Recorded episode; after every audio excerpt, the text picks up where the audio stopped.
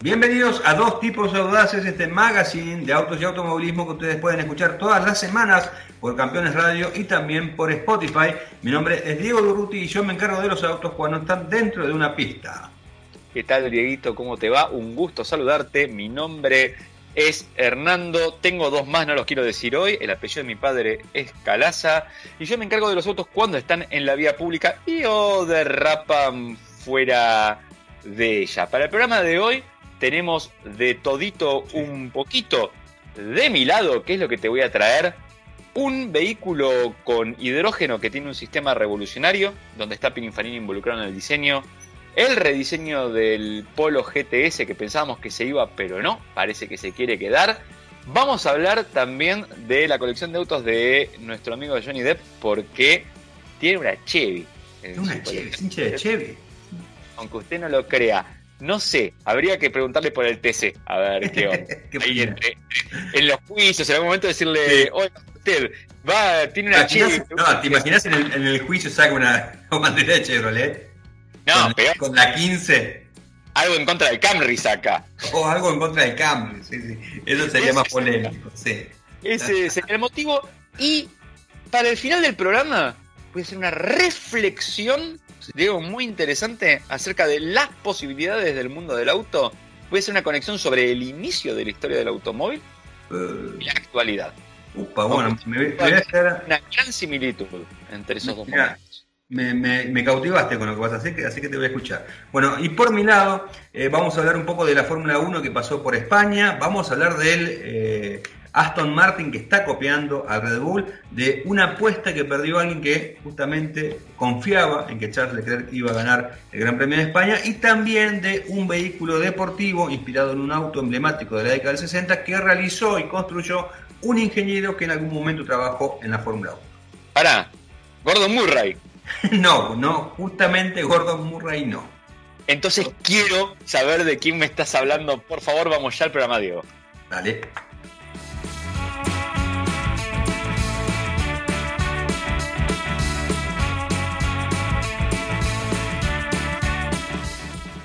Diego, antes que nada, este fin de semana hubo carrera de Fórmula uno, hubo carrera en España que solía ser un embole, porque como todos los equipos se lo conocen de memoria, no se terminan pasando, pero hubo alternativas. Me parece que estuvo bastante interesante lo que pasó, ¿no? Sí, exactamente, exactamente, como vos bien decís, Hernando, querido, eh, fue una carrera que aparentaba, de, de hecho, desde el inicio del fin de semana, ¿no? Parecía que iba a ser todo pintado de rojo por el gran dominio que tenía Charles Leclerc, que Eh, parecía como que se iba a recuperar, ¿no? Iba a estar sumando buenos puntos, había liderado las tres tandas de entrenamientos, incluso la clasificación, ¿no? Después de eh, una primera parte compleja de la Q tres en la cual hace un trompo, ¿no? Y solamente tiene un intento para hacer ese, ese tiempo de vuelta que le permitía alargar en los primeros puestos, bueno, y efectivamente se queda con la pole position, bueno, y a partir de ahí, ¿no? Toda la alegría para los tifosis que en un circuito donde se esperaba que Ferrari justamente presente nuevas Eh, eh, partes técnicas de su vehículo, bueno, efectivamente eh, el auto rojo estaba rindiendo muy pero muy bien, pero las carreras son carreras y este análisis se basa justamente en eso, más allá del tema del resultado, porque si uno no recuerda mal, al principio de año al que le iban mal las cosas era Max Verstappen, ¿no? No había tenido un buen inicio de campeonato, el campeón, y prácticamente se bajaba de la lucha del título, ¿no? Eh, decía que, bueno, iban a, prácticamente un milagro le iba a poder permitir retener la corona o estar luchando para retener la corona justamente a, a raíz de lo malo que estaba haciendo el Red Bull con algunos problemas en el motor, tanto para el auto de él como para el de Checo mismo, también que se contraponía con el buen momento de Ferrari, ¿no?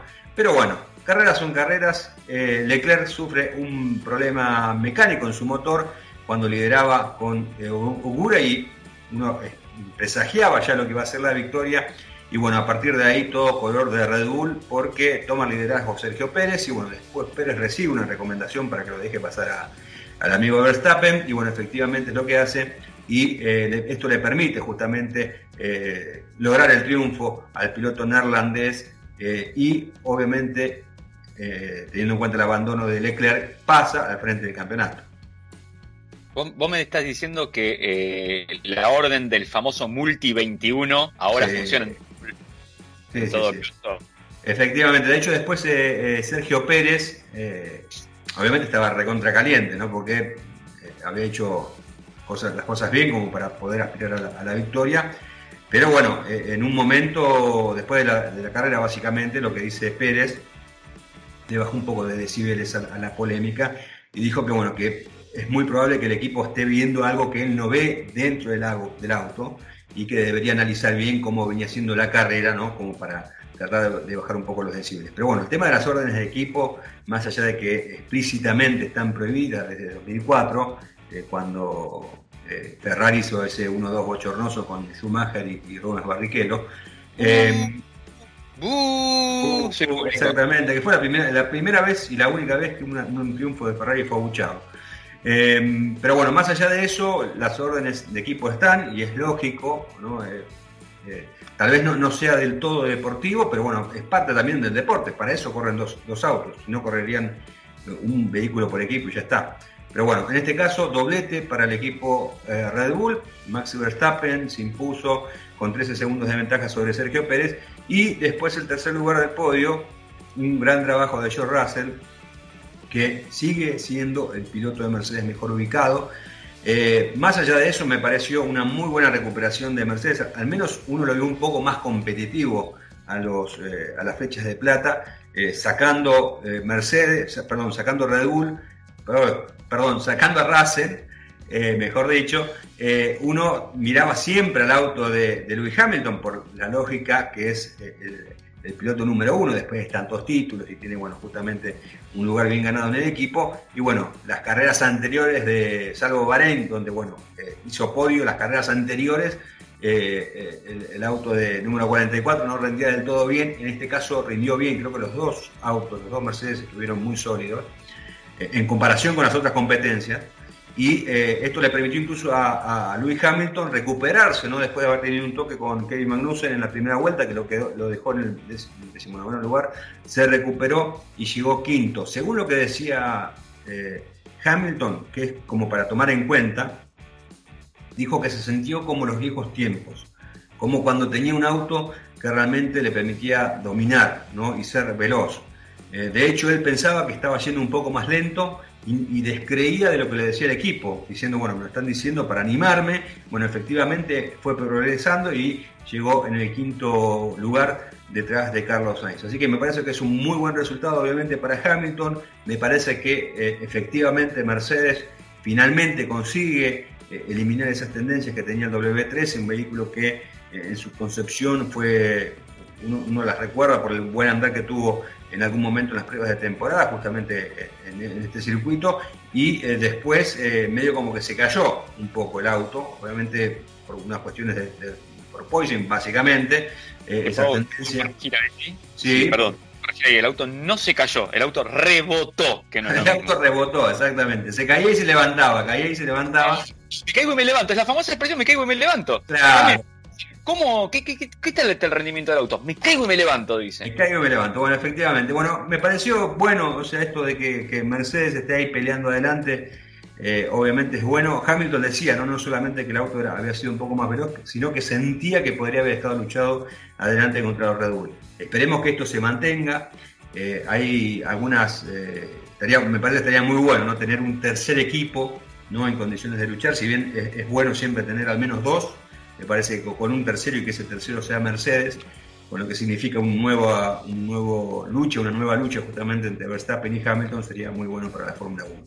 Bueno, en cuanto al campeonato, eh, Verstappen ahora lidera con ciento diez puntos, está segundo Charles Leclerc con ciento cuatro unidades, son seis que lo separan. Tercero está Sergio Pérez con ochenta y cinco, cuarto ya más lejos George Russell con setenta y cuatro y quinto Carlos Sainz con sesenta y cinco. Eh, lo de Sainz eh, fue relativamente bueno, fue el, el, el piloto que le salvó las papas justamente a eh, la escudería Ferrari, eh, que ahora está segundo en el torneo de, de constructores. Adelante está Red Bull con este uno dos, eh, se posicionó muy fuerte justamente como gran como eh, al frente del torneo de, los, de las marcas, con ciento noventa y cinco puntos, segundo Ferrari con ciento sesenta y nueve. La próxima fecha va a ser el Gran Premio de Mónaco. ¿Será el último Gran Premio de Mónaco este? Ah, no sé, eso si querés, eh, abrimos un, un Diego to Survive y nos contás. Sí, mira, lo que te, lo, lo que te puedo, Lo que te puedo contar, Hernando querido, y, y la audiencia, es que el vigente contrato con Mónaco finaliza eh, el domingo cuando se dispute la carrera. ¿Mm? Esa, ahí se termina el actual contrato. Eh, obviamente lo que se está diciendo, los comentarios que había, era que eh, el Gran Premio de Mónaco, que se organizaba por el Automóvil Club Monegasco, eh, estaba como eh, estaba pagando menos, menos dinero, menos canon que el resto de las competencias. Y con la llegada de dos carreras como Miami este año, con todo su glamour, más Las Vegas el año próximo, a la gente de la Fórmula uno le interesa poco la tradición y le estarían pidiendo el mismo dinero al Automóvil Club de Mónaco. Eh, obviamente esto en, en Europa básicamente, obviamente la zona ahí de Monegasca causó mucho, mucha tensión y bueno, el, el presidente del Automóvil Club tuvo que salir a aclarar que efectivamente estaban renegociando el contrato, pero que él aseguraba de que no, la carrera no corría riesgo, ¿bueno? Así que bueno, ojalá que sea así, porque más allá de que eh, Mónaco suele ser una, un, una carrera no muy divertida, ¿no? Es un callejero old school que te puede, te puede resultar eh, bastante aburrida ver la, la, la competencia, sigue siendo Mónaco, ¿no? Y más allá de eso hay carreras memorables que se han disputado en Mónaco. Yo recuerdo la del noventa y dos entre Senna y Mansell, que, que fue una, una lucha en, en la que no se, sobre, no se superaron, fue un triunfo de, de, de Ayrton Senna, pero bueno, mantuvo en vilo durante las setenta y ocho vueltas. Y es un atractivo más, me parece eso, ¿no? Cuando vos ves, en este caso, dos pilotos que estaban luchando por la victoria de manera vertiginosa en un circuito que no permite ningún tipo de errores. La verdad que interesante, pero sí, evidentemente la marina esa que montaron en Miami, eh, sí, con el barco de plástico y todo, ha destronado a Mónaco y sus yates fastuosos. Nos damos cuenta que eh, billetera mata gala, básicamente. Así es, así es. Y, y, y no me quiero imaginar lo que va a ser Las Vegas. O sea, Las Vegas no, va a ser... A ver, si ya en Las Vegas tienen una Torre Eiffel berreta, imagínate. Y en Miami hicieron un coso, una marina berreta, sí, ya está. No me quiero imaginar lo que va a aparecer ahí. Este, entre los famosos, invitado a ver gente muerta, seguramente también, ¿no? Seguro. Bueno, de... sobre el acoso de cera, van a estar los Beatles tocando, cualquier cosa. Sí, una cosa así. De hecho, de hecho, sabes que en el tema de Las Vegas, eh, la fórmula, yo, yo no recuerdo que esto haya pasado, pero eh, Liberty Media, como organizador del Campeonato Mundial de Fórmula uno, realizó una inversión en Las Vegas, compró todo un predio valuado en doscientos cincuenta millones de dólares eh, para construir ahí toda la parte del paddock y de los boxes. O sea, eso es propiedad de la Fórmula uno. A ellos les salía más económico tener justamente todo su sector ahí ubicado permanentemente a tener que montarlo, ¿no? Y yo, que yo recuerdo, no, no hay una inversión así de, de un... Eh, más, más allá de que en algún momento Bernie Ecclestone, cuando era propietario de la Fórmula uno, siempre tenía algún, algunos dinerillos en, en algunos circuitos, eh, una, una semejante inversión, ¿no? Que obviamente en el contexto de Las Vegas eh, toma mayor dimensión justamente. La verdad que es, es impresionante ¿eh? lo que están moviendo estos muchachos este, de Liberty Media. Eh, creo que nos quedaron algunas cosas. Yo, la verdad, entre nosotros, ¿eh? Sainz, yo lo bancaba fuerte y me está poniendo, me está empezando a poner nervioso ya. Además de que me está arruinando el fantasy, tengo que ser sincero. Sí. Eh, eh, y sí, lo, le salvó las papas que Verstappen se fue en la misma curva que él. Ahora, Verstappen se fue hasta más, más clarito, lo llevó de costadito, tipo rally, ¿viste? No sé. Bueno, sí. Hay algo, Carlito, que, que el, el padre que le quería dar eh, la, la rueda por la pole se la tuvo que dar a Leclerc. Ah, la, Leclerc. La que tiene, entre que tiene cara de upite. Sí, sí, sí. ¿No? sí, sí. Carlos Papi tiene cara de upite. Eh, cuando la tenía el otro al lado, ¡ay, mamita! Yo quería lo, matar a Carlito. Lo de Verstappen, eh, en, la, en esa curva, según lo que dijo Verstappen y lo que le comunicó el equipo, fue por una ráfaga de viento. Eso sí. fue lo que lo sacó. Y, y después tuvo problemas con el D R S también, Verstappen, ¿no? A, a Sainz lo sacó una ráfaga de amor también. Sí, sí, sí. Exceso de pecho frío. No, no, fue como una ráfaga de amor, por eso te... No, no, eso sabemos que es en otro lado. Y, y está, después de todo lo que hicimos por él, sí. Valtteri nos está defraudando porque nos había clasificado adelante, porque había hecho todo y después se terminó yendo para atrás, lamentablemente. Eh, esto, esto es el panorama de la Fórmula uno de este Gran Premio de, de España. Bueno, ya eh, las expectativas puestas en lo que va a ser Monte Carlo el próximo domingo. Próximo domingo, está, está buenísimo. Escúchame, tenemos sí. después un segundito de Tole Tole con este el equipo, eh, ¿cómo se llamaban? Los eh, Green Bull. Los Green Bull, ah, sí, sí, sí, sí, me olvidé de los Green Bull, sí, sí, sí. sí. Ah, en un ratito, ¿te parece? Lo metemos después, ahí un... Dos cositas, lo de los Green Bull y del rapero que perdió una apuesta por, por Charles Leclerc, eso te voy a contar. Diverti- Diego, ahí tenemos, esto, esta es la columna que trae a la gente de Argentina de vuelta a la Fórmula uno. ¿Eh? No fueron, después del Lole, después del intento del Popi, después de Tuero y de, y de Mazzacane... Eh, esto es lo que realmente va a traer de nuevo a la afición argentina a ver Fórmula uno. Diego, tu survive.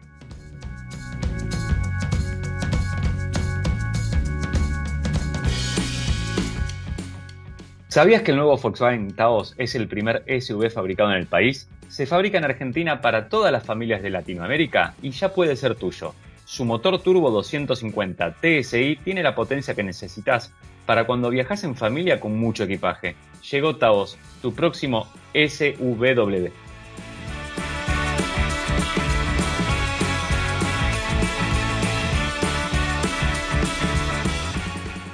Te voy a contar que hay un, un vehículo deportivo que está preparando su renovación, que yo primero había apostado que no iba a suceder. Estamos hablando del...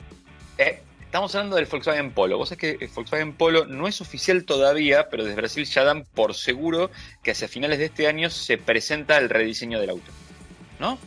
Bueno, listo, todo perfecto con eso. Y, y más que bien, pero...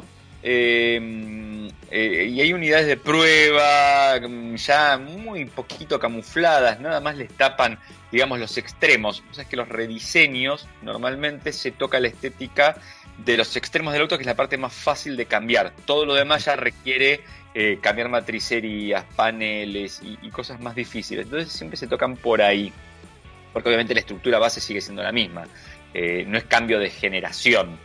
Eh, bueno, están haciendo ese trabajo. Obviamente lo están haciendo trabajo en lo que yo llamo la parejita, eh, que no es el chori y la morsi, o algunos que le dicen cuando tenés al nene y a la nena, sino que estamos hablando de Polo y Virtus, porque son los dos modelos basados en la misma plataforma y que tienen grandes similitudes. Si bien uno es sedán, el otro hatchback, el sedán además tiene un poco de distancia entre que es más larga, son la misma base y la misma mecánica entre uh-huh. ellos. Y ambos están por recibir un recambio. El tema es que se estaba diciendo que la versión G T S, que es la deportiva, que viene con el motor uno punto cuatro turbo, motorazo, te digo, de, de su categoría es uno de los mejores que, que he manejado en mi vida, que es este, este motor que da ciento cincuenta caballos y doscientos cincuenta Nm de torque, que no sería la versión, digamos, in extremis deportiva, pero no es un G T I, por eso se llama G T S, ¿no? Del modelo que se estaba comercializando actualmente, de hecho acá en Argentina lo tuvimos, yo lo he probado también al vehículo, eh, decían que iba a continuar nada más que Virtus con esto y no Polo. Y acá es un poco contradictorio, porque en Argentina nos gustaría más siempre el hatchback deportivo por ahí que el sedán.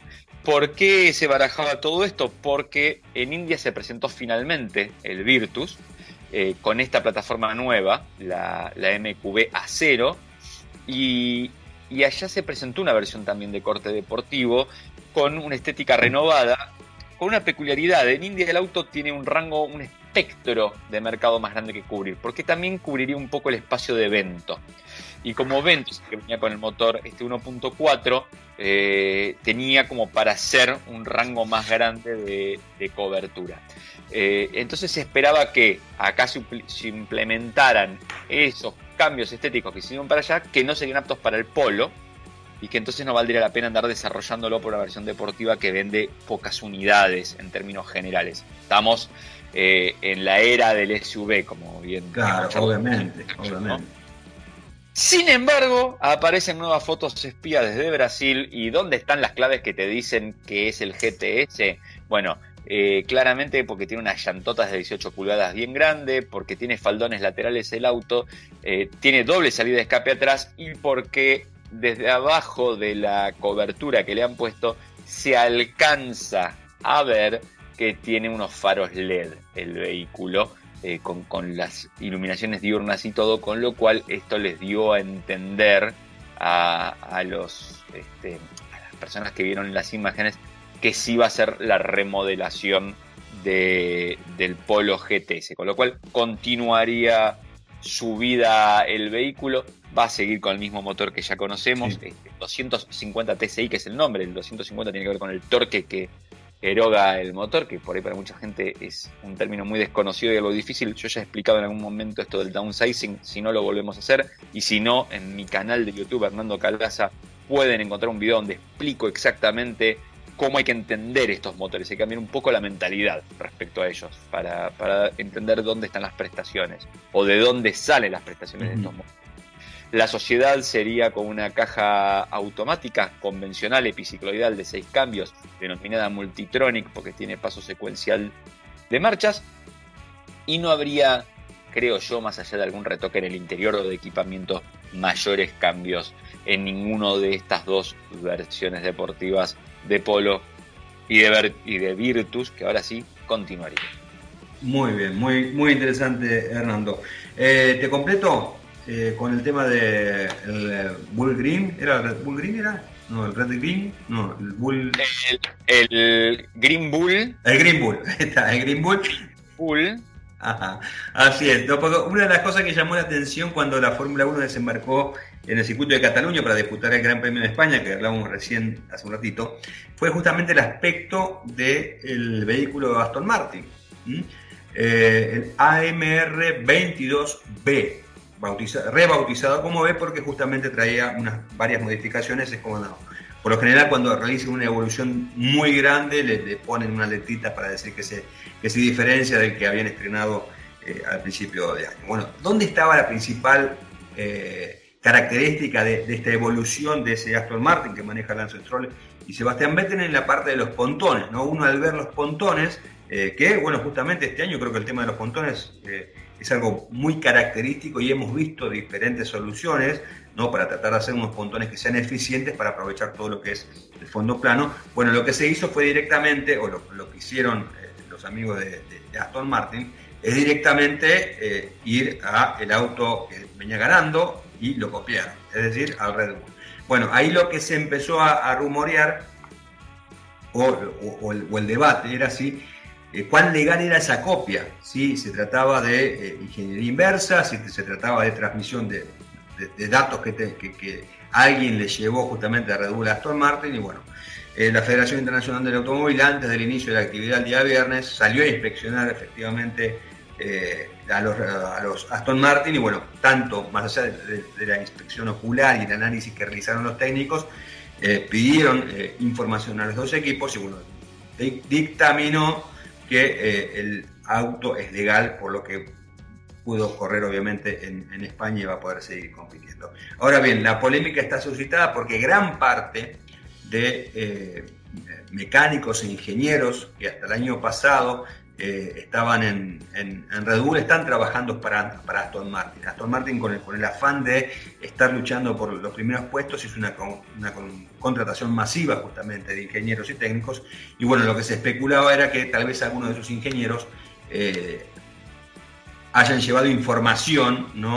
eh, a, a, al equipo. Lo que no se tiene en cuenta, o lo que pocas veces eh, o, o pocos saben, es que aquellos ingenieros que tienen altos cargos y altos rangos dentro de las estructuras tienen que pasar al menos seis meses sin trabajar en la Fórmula uno cuando van a otro equipo, ¿sí? Justamente para no, no, no llevarse esa última información.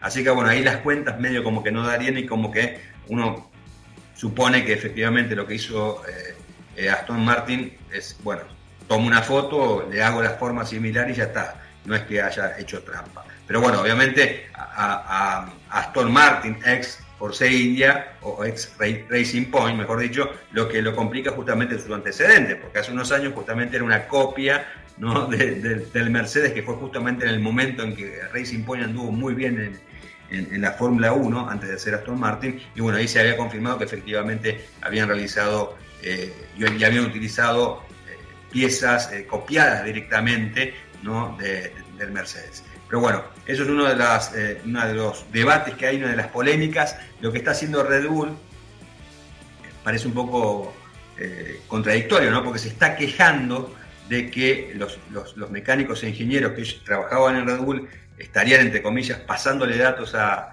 a, a Aston Martin como si fu- eso fuese algo muy malo, cuando ellos justamente reclutaron a más de cien personas de Mercedes para hacer la, la, las unidades de potencia. Es decir, es, es el juego que hay en la Fórmula uno, ¿no? Obviamente, eh, que de esta Fórmula uno moderna, ¿no? Porque antiguamente, antiguamente, en la década del ochenta, Eh, lo que hacían los ingenieros eran, bueno, está bien, esto no anda en el McLaren, pero tal vez anda en Brabant, ¿no? Y se llevaban justamente sus planos y sus cosas y lo, lo aplicaban en otro, en otro, en otros vehículos. De hecho, fue lo que pasó con el mítico McLaren eme pe cuatro barra cuatro, que en realidad todo, todo el concepto era de, de Gordon Murray, lo había utilizado en Brabant y lo, lo, lo, lo, lo adaptó, ¿no? Y lo pudo utilizar con éxito en McLaren, ¿no? Pero bueno, son otras épocas, otra Fórmula uno. La cuestión es que eh, este eh, Aston Martin, que tanto se parece al Red Bull, es un auto que es legal. Y lo otro que te quería comentar respecto al Gran Premio de España, una, una perlita, una soncera, eh, algo, algo, una, una, una cosita de color, ¿no? Que tiene que ver justamente con el rapero Drake, que eh, se ve que le gusta mucho el juego y decidió apostar en la Fórmula uno por primera vez. ¿Y qué hizo? Si vos sos un, no, un novato, digamos, en la Fórmula uno y tenés que hacer una apuesta, ¿dónde vas a ir? Vas a lo seguro. Te fijas en la tabla de posiciones, decís, bueno, yo le pongo todo a Charles Leclerc, que viene bien y que seguramente va a hacer un buen papel en, en España. Bueno, eso fue lo que hizo el amigo Drake. Eh, apostó doscientos treinta mil dólares a que Eh, Charles Leclerc se iba a quedar con el triunfo en el Gran Premio de España. Bueno, lamentablemente el tema del abandono hizo que no ganara la apuesta, más allá de que me imagino yo que tanto el viernes y el sábado la, la risa de Drake era, era tremenda, pero bueno, se quedó con las ganas. ¿Y sabés cuánto dinero se perdió, Hernando? Eh, Diego, tengo una pregunta sí. que me, me interesaría mucho saber. Eh, ¿Cuánto dinero apostó Drake a Leclerc? Bueno, Drake apostó doscientos treinta mil dólares, como te decía, y el retorno potencial de esa inversión era de quinientos ochenta y siete mil dólares. Así que se perdió ese dinerillo el amigo Drake, que dudo que vuelva a apostar en la Fórmula uno, o al menos que apueste por Leclerc. Eh, bueno, el, el, igual el problema estuvo, bueno, el problema y la ventaja estaban en el Ferrari, ¿no? Así como sí. te lo doy, te lo quito. Eh, se llama, se llama esto. ¿Qué le vamos a hacer? Yo por, yo todavía no me animé a poner mi, mi turbo driver, no el otro, el mega driver en el en el Fantasy, porque sí. todavía estoy viendo ahí a ver si las actualizaciones. Estoy dije, guau, este fin de semana Ferrari con actualizaciones trae todo el paquete. Eh, bueno, vamos para adelante. Y por suerte no, no, no aposté ahí porque, bueno, Leclerc se nos queda, Sainz este, navega, después no, y después entre nosotros, ¿eh? Qué lindo, sí. que es la prensa especializada de cada país, ¿no? Los oh, españoles, no. Pobre, Sainz tuvo que correr el resto de la carrera con el auto dañado, ¿no? Y Verstappen no, ganó. O sea, se fue en el mismo lugar y todo, pero a Verstappen no se le dañó, ganó la carrera. Pero Sainz, pobrecito, él, lo que luchó con su auto dañado. En fin, una única cosa más que, que sí quiero recordar es como Magnussen cada vez vuelve a ser más Magnussen. Porque poco está haciendo, ¿no? Entre nosotros. Sí. ¿Vos te acordás en Bakú cuando Vettel se calienta, sale de atrás de Hamilton y le pega sí, un autazo? Sí, sí, bueno, sí. Magnussen ni siquiera estaba enojado. En el medio de la curva lo miró a Hamilton y dijo, ¿sabes qué? Mirá, ¡pum! Y le pegó un autazo. O sea, yo Así no entiendo. En serio, no es que Hamilton se fue para afuera. El otro le tiró con el coche para adentro. Cosa... Bueno, poco a poco se está convirtiendo en el Magnussen que todos conocemos. Claro, volvió a ser este el, el, el Kevin Magnussen. Yo no sé si este tiene un hijo. El padre, yo no me acuerdo el padre si era peligroso. Me acuerdo que era un piloto que estaba por ahí dando vuelta. Pero... No, pero el, el padre de Magnussen, en, cuando llega a la Fórmula uno, que llega justamente de la mano de McLaren, Eh, lo comparaban con Ayrton Senna. Eh, eh, no sé si todavía tiene el récord, pero tenía, eh, había ganado, eh, venía de la Fórmula tres británica y había ganado, no sé, de veinticinco carreras había ganado veinticuatro, una cosa así. Y decían que era el sucesor de Ayrton Senna. Y bueno, después obviamente, como suele pasar, no, no es la primera vez que pasa que un piloto que se destaca en, en categorías promocionales tal vez no anda por diferentes circunstancias en la Fórmula uno, y fue lo que le pasó a, a, a Jan Magnussen. Aguante mi Casalo, es lo único que voy a decir ahora. Todavía lo recuerdo, este, ganando una carrera y teniendo que cedérsela al muerto vivo. Bueno, sí. En fin, no vamos a decir más nada, porque por ahí hay algún fanático. Sí, por ahí. Sí.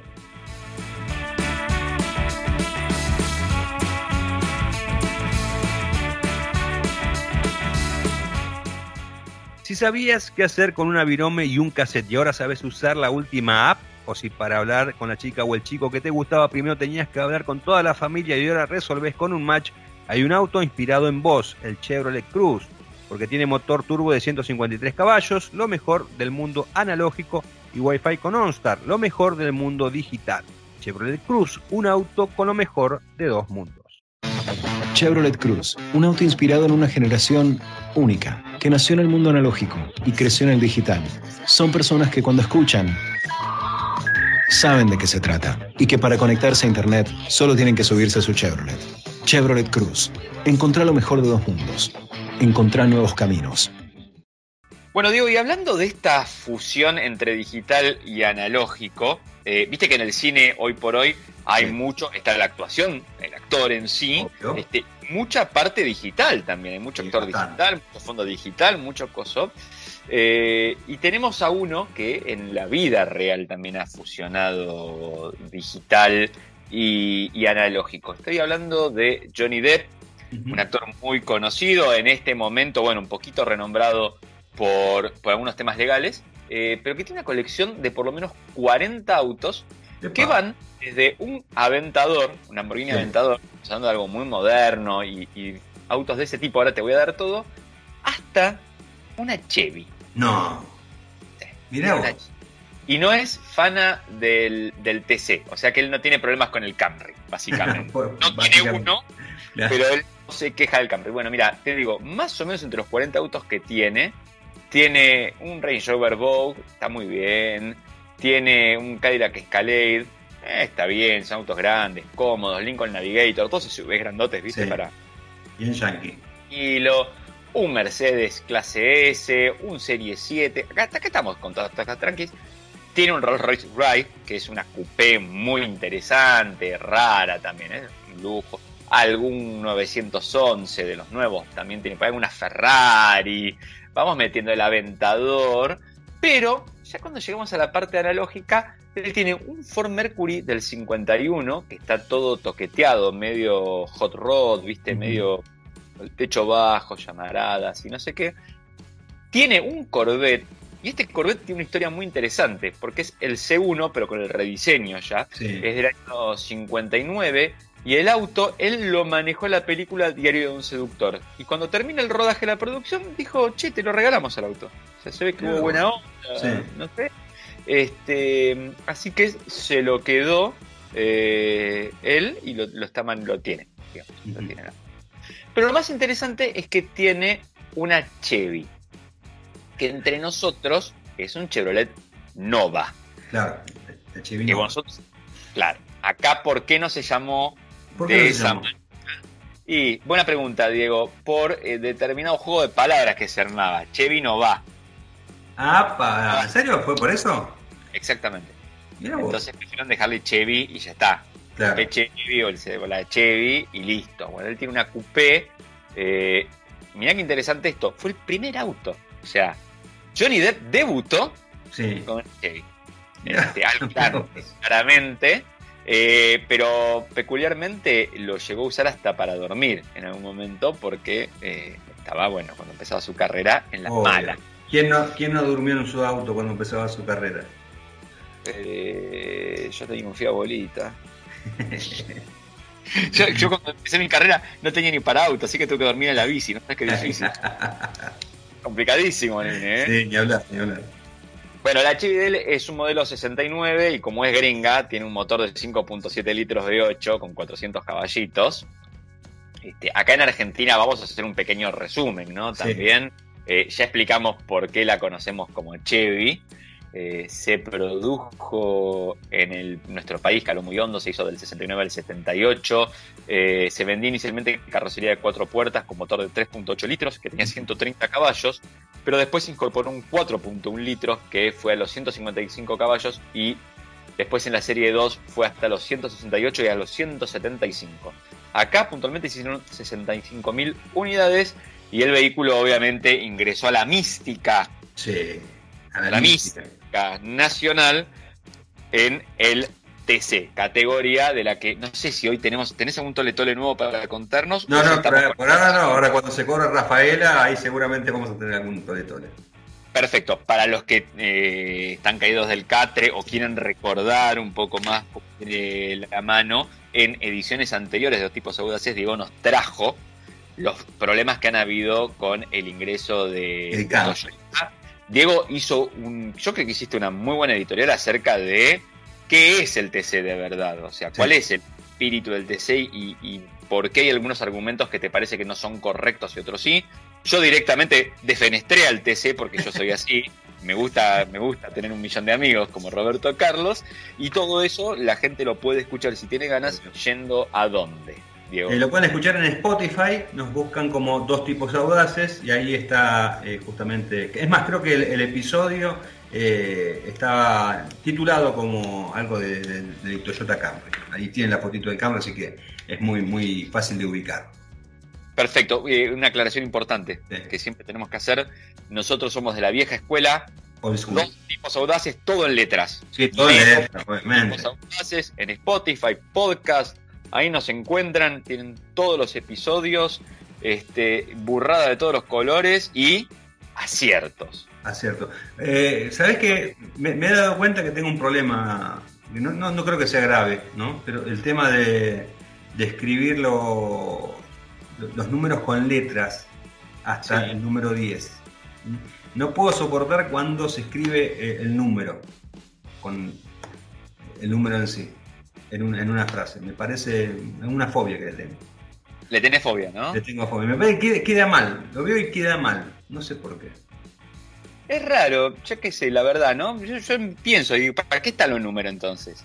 Pero bueno, es, Pero se bueno, la... Somos, que, que la gente diga si le parece bien o mal que del uno al diez se utilizan números en lugar de las palabras. Vos decís que, por ejemplo, en el automovilismo, sí. el que el, Verstappen tendría que tener escrito uno en letras, adelante, uno no, en el auto. No, no, no, no, no, no, no, no, no, no, cuando, cuando se escribe, ¿no? No, si no pones número uno, pones el, el número uno. Ah, perfecto, perfecto, sí, serio, me estoy imaginando setenta y siete, treinta y tres. No, el número setenta, sí. ¿Cuántos pares que hay corriendo este año, no? Y si les gusta la... la... Sí. Taca, taca. No, bah, este año no, en los últimos años, desde que permitieron esta desde nomenclatura. Que permitieron el cambio de los números, sí. La verdad, eh, ya, ya Diego, tu Survive nos traerá también algún informe acerca de los números o no. Sí, vamos a recorrer en algún momento, cuando, cuando se estrenó obviamente eh, el tema este, que creo que fue en dos mil doce, me parece, si mal no recuerdo. Eh, vamos, vamos a traer a punto. ¿Cómo? En, el, en algún número fue que en se estrenó. El tema exactamente. Bueno, eh, te quiero hablar ahora de... Eh, un auto deportivo ¿eh? que está inspirado en un vehículo de competición y que ha sido diseñado por un ingeniero que trabajó en la Fórmula uno y que hizo un auto emblemático. Si yo te digo todo eso, vos qué me decís, ¿qué nombre me das? Lo nombré hoy. Bueno, ese no. En realidad, Gordon Murray no. Te voy a, te voy a hablar, porque acá hay todo un debate, ¿no? Te voy a hablar de Steve Nichols, ¿eh? que era, era el que trabajaba justamente con Gordon Murray. Para Steve, Steve, Stevie Nicks era la que cantante, la de, la de Fleetwood Mac. No, no, no, Steve Nichols, que era eh, el otro ingeniero, eran dos ingenieros que estaban en McLaren. Ahí hay, hay un... ¿No? Sí, sí. sí. Ah, no, ahí se, hay... no, vos, no, yo, no, él, no. Hay debate no, no, quién hizo el McLaren, que es el McLaren, claro. Obviamente, el M P cuatro barra cuatro, que es el, el auto más exitoso de la Fórmula uno, en la Fórmula uno, que se debate en, entre Gordon y Nichols a ver quién... ¿Quién tiene la autoría de, del auto? Bueno, justamente Gordon Murray eh, hace poquito nos ha sorprendido con una, una serie de vehículos deportivos. Está, creo que lo de Murray eh, fue hacía mucho tiempo que venía con las ideas de meterse en, en la industria automotriz eh, de lleno, ¿no? Si bien obviamente ha trabajado como consultor y, y en proyectos eh, ah, pues diversos. ¿Eh? Se metí ahí, ¿no? Sí, sí, no, no, sí. Gordon de lleno se metió, pobrecito. Gordon se metió de lleno, muy bien. Y nadie, gracias. Muy bien, muy bien. La gente como está atenta. Me están tocando el timbre y ya vengo, me voy. Bueno, bueno. Listo, bueno, yo sigo, yo sigo hablando entonces.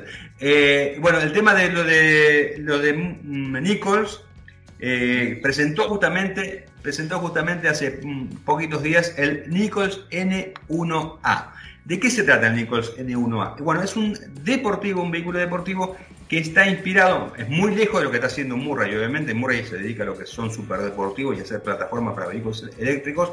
En el caso de Nichols, eh, lo que hizo fue eh, un auto, un vehículo inspirado en un legendario eh, McLaren, justamente, que fue el M A uno, que utilizó en algún momento Bruce McLaren, fundador de la compañía. Y bueno, lo que hizo justamente el amigo Nichols, eh, estuvo trabajando mucho tiempo en este proyecto, fue crear justamente una versión moderna de ese M A uno del mediados de los sesenta. Eh, utiliza obviamente una mecánica potente, eh, tiene cuatrocientos, es un...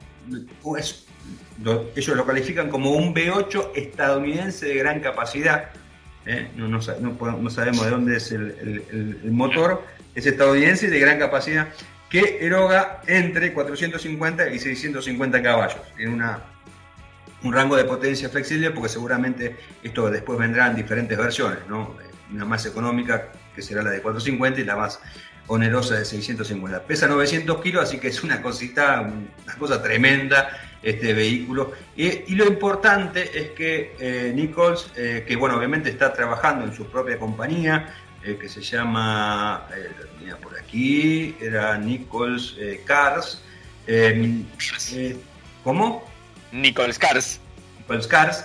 Eh, hace, eh, lo, lo importante es que eh, el vehículo fue homologado también para el uso en carretera, así que no solamente se va a disfrutar al máximo en pista, sino también se va a poder usarlo en las calles. Y el lanzamiento está previsto para dos mil veintidós, ¿no? Como suele suceder en estas compañías que, que son eh, muy pequeñas, ¿no? Eh, va a tener una edición, estimo que muy limitada y, y mucho de artesanal, pero bueno, tiene el atractivo justamente de, de ser eh, propiedad de eh, esta compañía Nichols Cars, de un reconocido ingeniero que tuvo un paso por la Fórmula uno. La verdad que muy muy interesante, Diego. Vamos a ver eh, cómo sigue esta disputa entre Nichols y Murray. A ver, sí, si entonces, todas... se han peleado, se han peleado de tanto en tanto, sal, salen algunas peleitas de ellos dos. Ah, sí, sale alguna chispita ahí. Sí, sí, sí. Porque uno dice que fue uno el creador y el otro dice que el otro trabajó, que colaboró. O sea, están, está repartido el, el tema. Eh, ¿Qué le vamos a hacer? Bueno, yo te voy a hablar de otro. ¿Querés otro nombre clásico que, ah, que viene con algo nuevo y novedoso? Nuevo y novedoso, eh, prepárate, lo que te estoy vendiendo es genial. Es sí. eh, Vamos a hablar ahora de Pininfarina. Pininfarina trabajó en el diseño de un vehículo que es de origen sudafricano o algo por el estilo. Es una de estas cosas que hoy le dicen S U V coupé y que si lo mirás es un sedán alto con remate fastback, ¿no? Eh, qué simple, qué simple, ¿cómo lo resumís? ¿No? Es una cosa así, está bien. Ellos eligen, viste, esos términos ahora que hay un término nuevo que es vehículo utilitario extremo, viste, ahora le pones ese. Se llama licuado automotriz el estilo del auto, básicamente. Eh, de hecho, la marca es NAMX, NAMX, ¿no? Termina en X, algo que se ve reflejado en el diseño del auto, que tiene la parrilla en forma de X y algunas cosas en los laterales de, lo, de los estampados que terminan formando alguna suerte de X. Pero todo lo que te dije hasta ahora sí. no es lo interesante. No. O sea, la parte donde uno esperaba que Pininfarina te rematara el diseño y lo hiciera más agradable, no es lo interesante del vehículo. Lo interesante es el sistema que va a tener para funcionar con hidrógeno. ¿Con hidrógeno? No. El auto, sí, el auto ha sido definido como un H V. A vos que te encanta esto de las definiciones. H V porque... Eh, y la H es de hidrógeno. Obvio, obvio, obvio. Utility Vehicle. Un Hydrogen Utility Vehicle. Que, que inglés es el mío. Voy a empezar a pronunciar como hindú. Así por lo menos la gente cree que lo hago porque soy medio... No soy de otro lado. Y listo. No, no. Porque no sé pronunciar inglés. Eh... ¿Y dónde está lo interesante? Bueno, pues es que el gran problema con los vehículos de hidrógeno es... Bueno, además de producir el hidrógeno y todo eso, sí, que eso ya lo vamos a hablar en otro momento, o ya lo hemos hablado también, de nuevo volvés a Spotify, y en algún lado hablamos del hidrógeno verde. Cuando se anunció, ¿te acordás de estas posibles inversiones en Argentina? Hablamos de qué era sí. un poco bien y cómo se producía.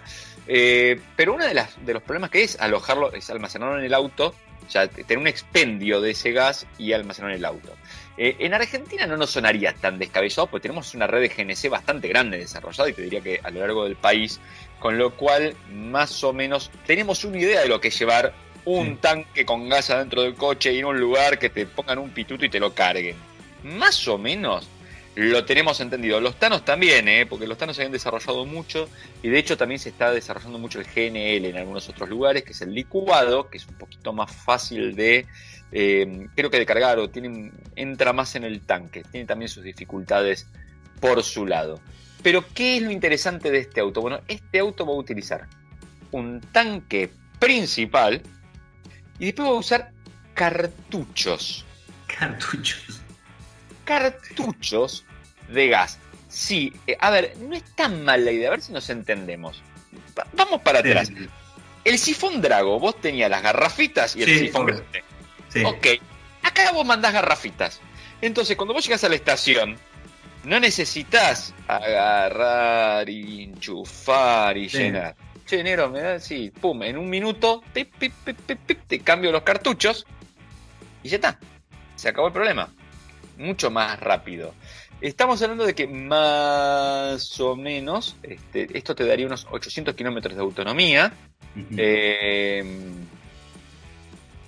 y que este, la recarga esta se hace en menos de tres minutos, con lo cual eh, es bastante, bastante, bastante interesante. El vehículo podría venir con dos configuraciones, con tracción trasera y unos trescientos caballos, o con tracción integral y unos quinientos cincuenta caballos. Curiosamente, no hay datos de la mecánica del auto.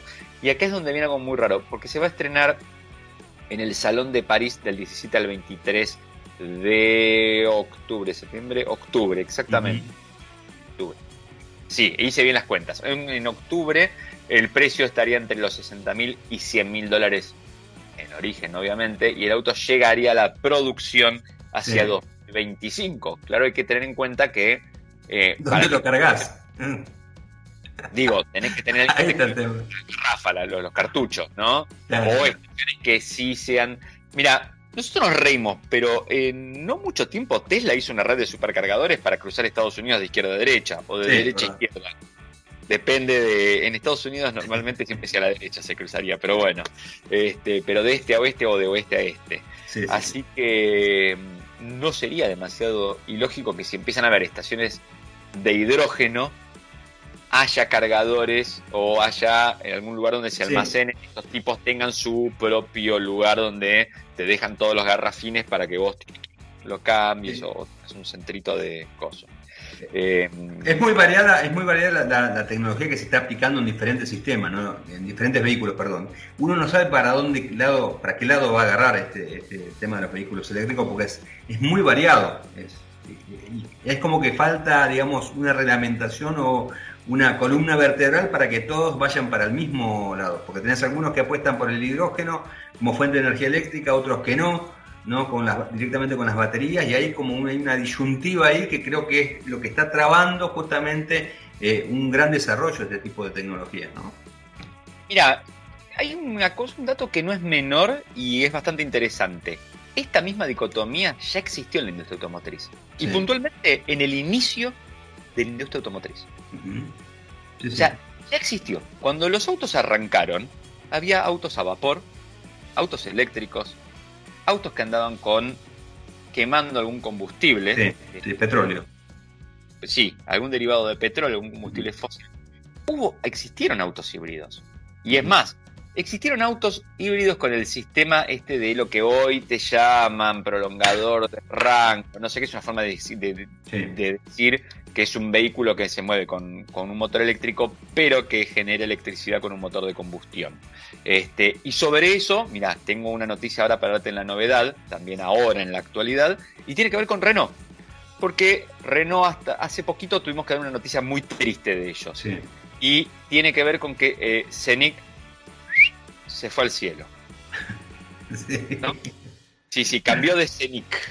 Sí, sí, ¿no? sí, sí. Eh, puntualmente fue un vehículo que, te acordás, nació allá por los noventas más o menos, y fue una revolución.